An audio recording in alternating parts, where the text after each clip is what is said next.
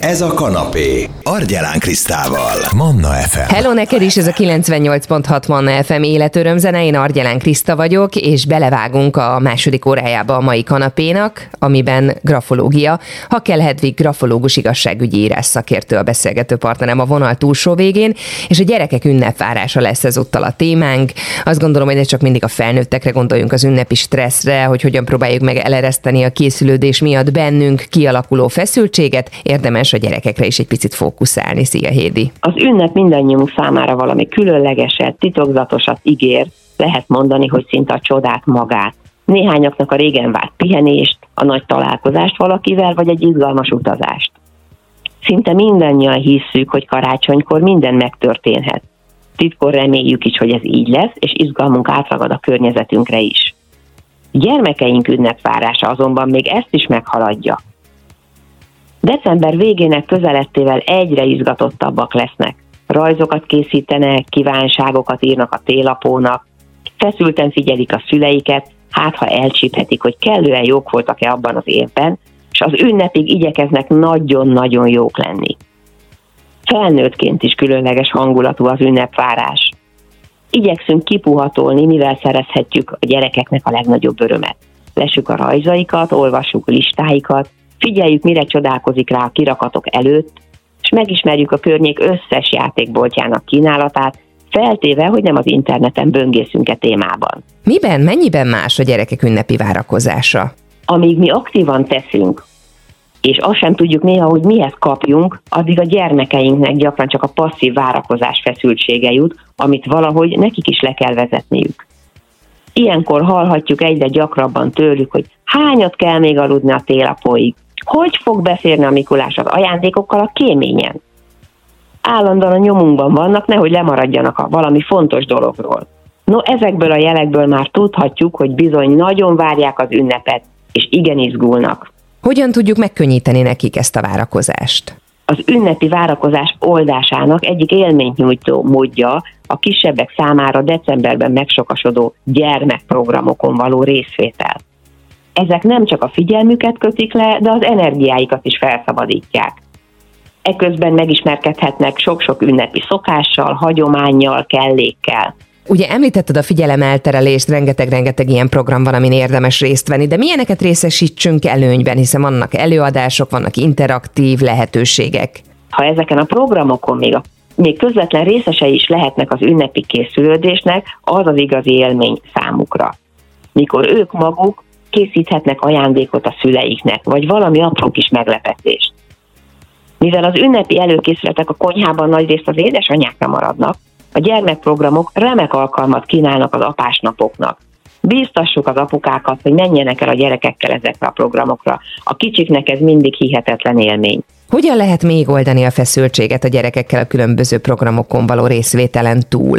A feszültségoldásnak egy másik szerencsés módja a rajzolás az ehhez szükséges eszközöket célszerű a kicsikkel együtt, akár egy kirakatnéző túrán, akár egy bevásárlás során beszerezni. Jó, hogyha ezek a kifestők mondjuk például az ünnepekhez kötődnek, és a döntésnél, hogy melyiket vegyük, kikérjük az ő véleményüket is. Így biztosan jó időre le tudjuk őket foglalni.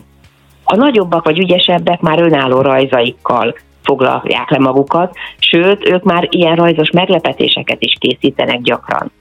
A rajzoknak ugyanakkor sokszor figyelemfelkeltő szerepük is van, amit érdemes tudni és kihasználni így ünnepek előtt.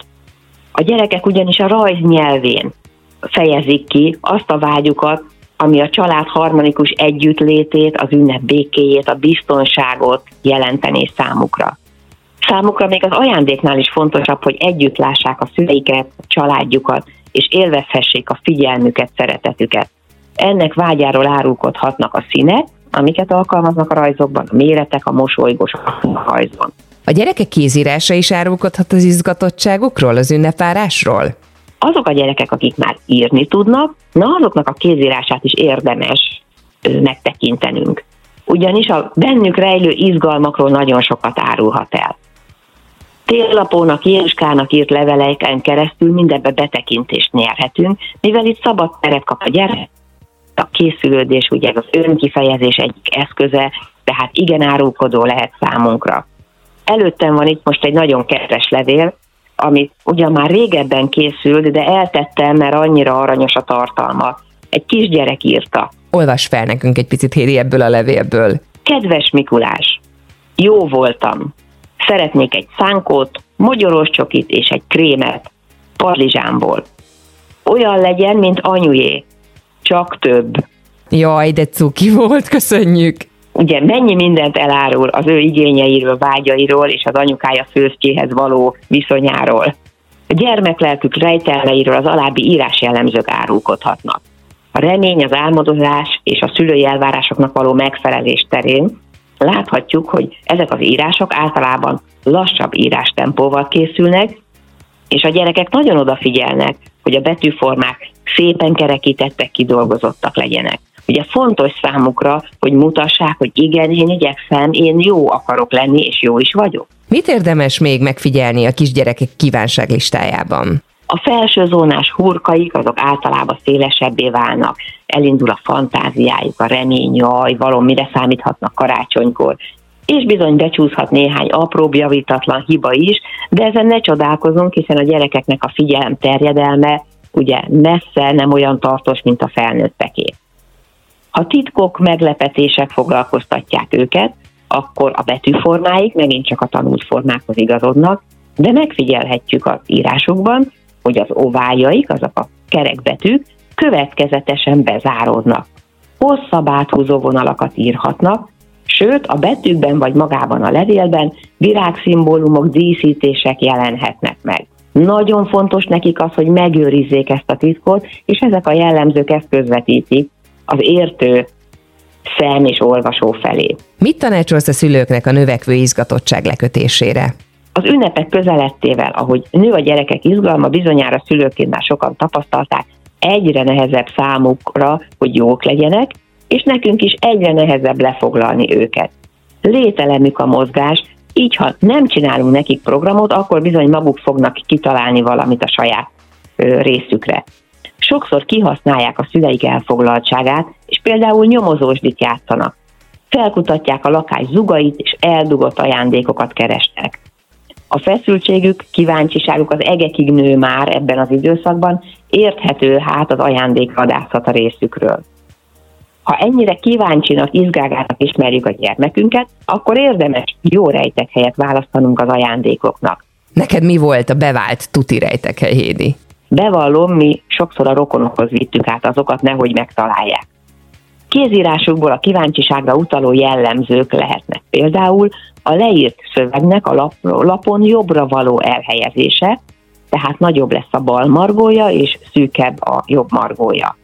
A betűik függetlenül attól, hogy milyen írásnormát tanulnak, általában jobbra dőlnek, mert már nagyon nehezen bírnak magukkal, a felső zónájuk nagyobb méretű lesz, nagy hurkokkal szélesen képezve azokat, ugye ez megint a fantázia kíváncsiság megjelenésével függhet össze, illetve a soraig összefonódhatnak. Ha az említett jellemzők mellett gyermekünk írásában egy-egy sor szinte leszalad a papírról, vagy az egymást követő sorok betűszárai összeakadnak, úgy biztosra vehetjük, hogy kíváncsisága már erőteljesé fokozódott.